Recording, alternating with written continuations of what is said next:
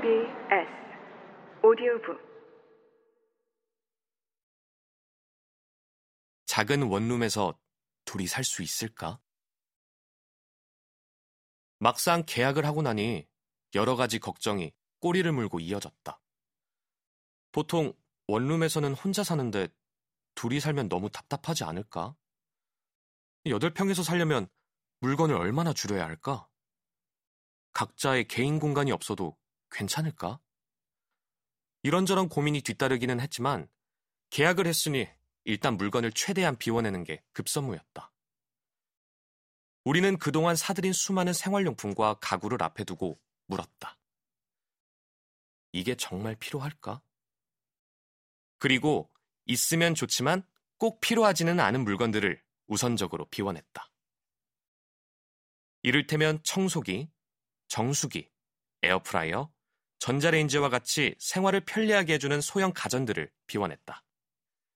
카펫, 침대, 티테이블과 의자를 비워냈고 자주 입지 않는 수십 벌의 옷과 신발을 비웠다. 또 사놓고 읽지 않는 수백 권의 책과 다 쓴 노트들을 비웠다. 그릇과 수저 역시 둘이서 사용할 만큼만 남기고 나머지는 모두 정리했다. 비워낸 물건은 모두 당근마켓에 올려 필요한 사람들이 하나씩 가져가도록 했다. 물건이 하나씩 줄어들 때마다 집은 조금씩 넓어졌다. 그렇게 빽빽하던 물건과 가구들이 빠지고 나니 집안이 울릴 정도로 텅 비었고 이웃분의 경차 한 대만으로도 이사가 가능한 살림이 갖춰졌다. 이렇게 가뿐할 수가.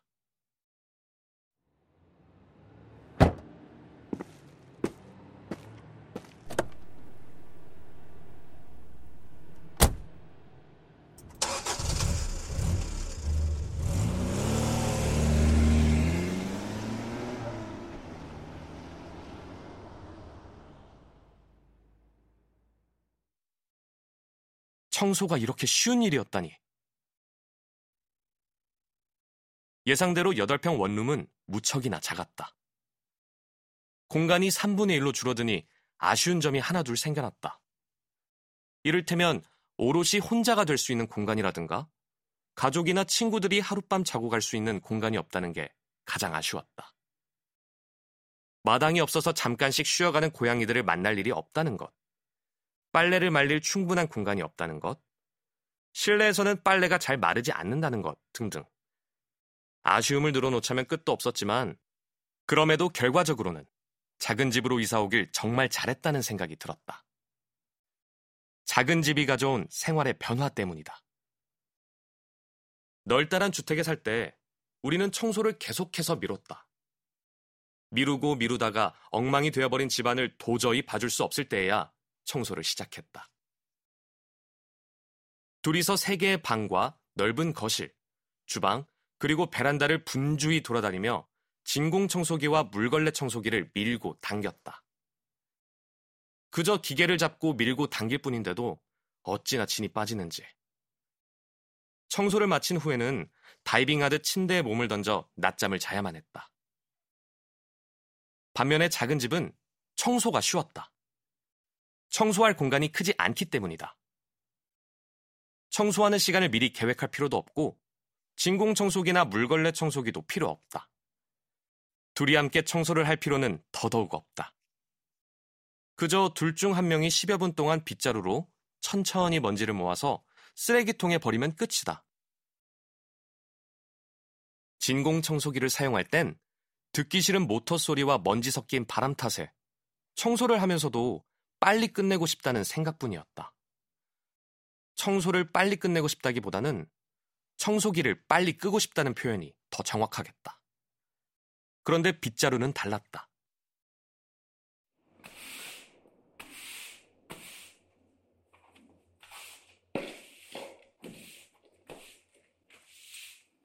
슥슥 비지를 해서 흩어진 먼지와 머리카락을 천천히 모으다 보면 집이 깨끗해지는 동시에 마음도 차분해졌다. 청소가 피하고 싶은 일이 아니게 되자 우리는 서로에게 청소를 미루기보다는 선심 쓰듯 이렇게 말할 수 있게 되었다. 오늘 청소는 내가 할게. 우리 둘 다 청소를 좋아하지 않는 줄 알았는데 알고 보니 그게 아니었다. 너무 넓은 공간을 청소하는 게 힘들고 시끄러운 소음이 싫었던 것 뿐이었다. 있으면 좋은 물건 대신 있어야 좋은 여백을 둔다. 주택은 공간이 넓고 또 많았다. 큰 방 하나, 작은 방 두 개, 넓은 거실과 주방, 길쭉한 베란다, 널찍한 화장실, 세탁실 겸 창고, 아담한 마당과 넓은 옥상까지. 어린아이에게 스케치북을 주면 그림을 그리고 싶어 하는 것처럼 우리 역시 텅 비어 있는 넓은 공간을 채우고 싶어 했다.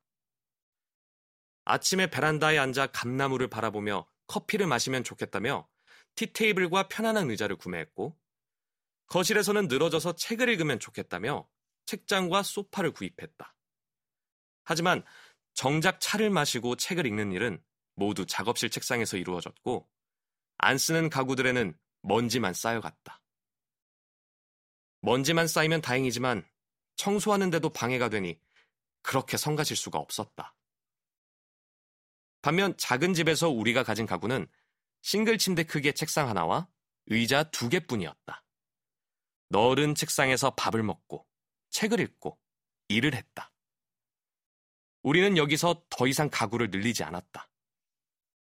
물건이나 가구를 하나 들일 때마다 생활 공간이 눈에 띄게 줄어들었기 때문이다. 아무리 예쁜 물건이나 가구일지라도 작은 집에 가져다 놓는 순간 발 디딜 곳이 줄어든다. 보기에는 예쁠지 몰라도 살기에는 여간 불편한 게 아니다. 작은 집에 살면서 깨닫게 된 사실이 하나 있다. 작은 집을 꾸미는 최고의 인테리어는 바로 꾸미지 않는 것이라는 점이다. 우리는 작은 집에 살면서 여백이 주는 아름다움에 자주 감탄했다. 이렇게 작은 집을 이렇게 넓게 쓸 수 있다니. 물건이나 가구를 드리려고 할 때마다 우리는 질문한다. 이 물건이 여백과 바꿀 만한 가치가 있을까? 길게 고민하지 않아도 답은 나왔다. 대부분의 물건이나 가구는 여백과 바꿀 만한 가치가 없었다.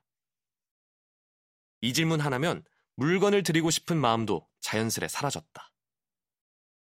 그렇게 우리는 작은 집에 살면서 자연스럽게 미니멀리스트가 되었다.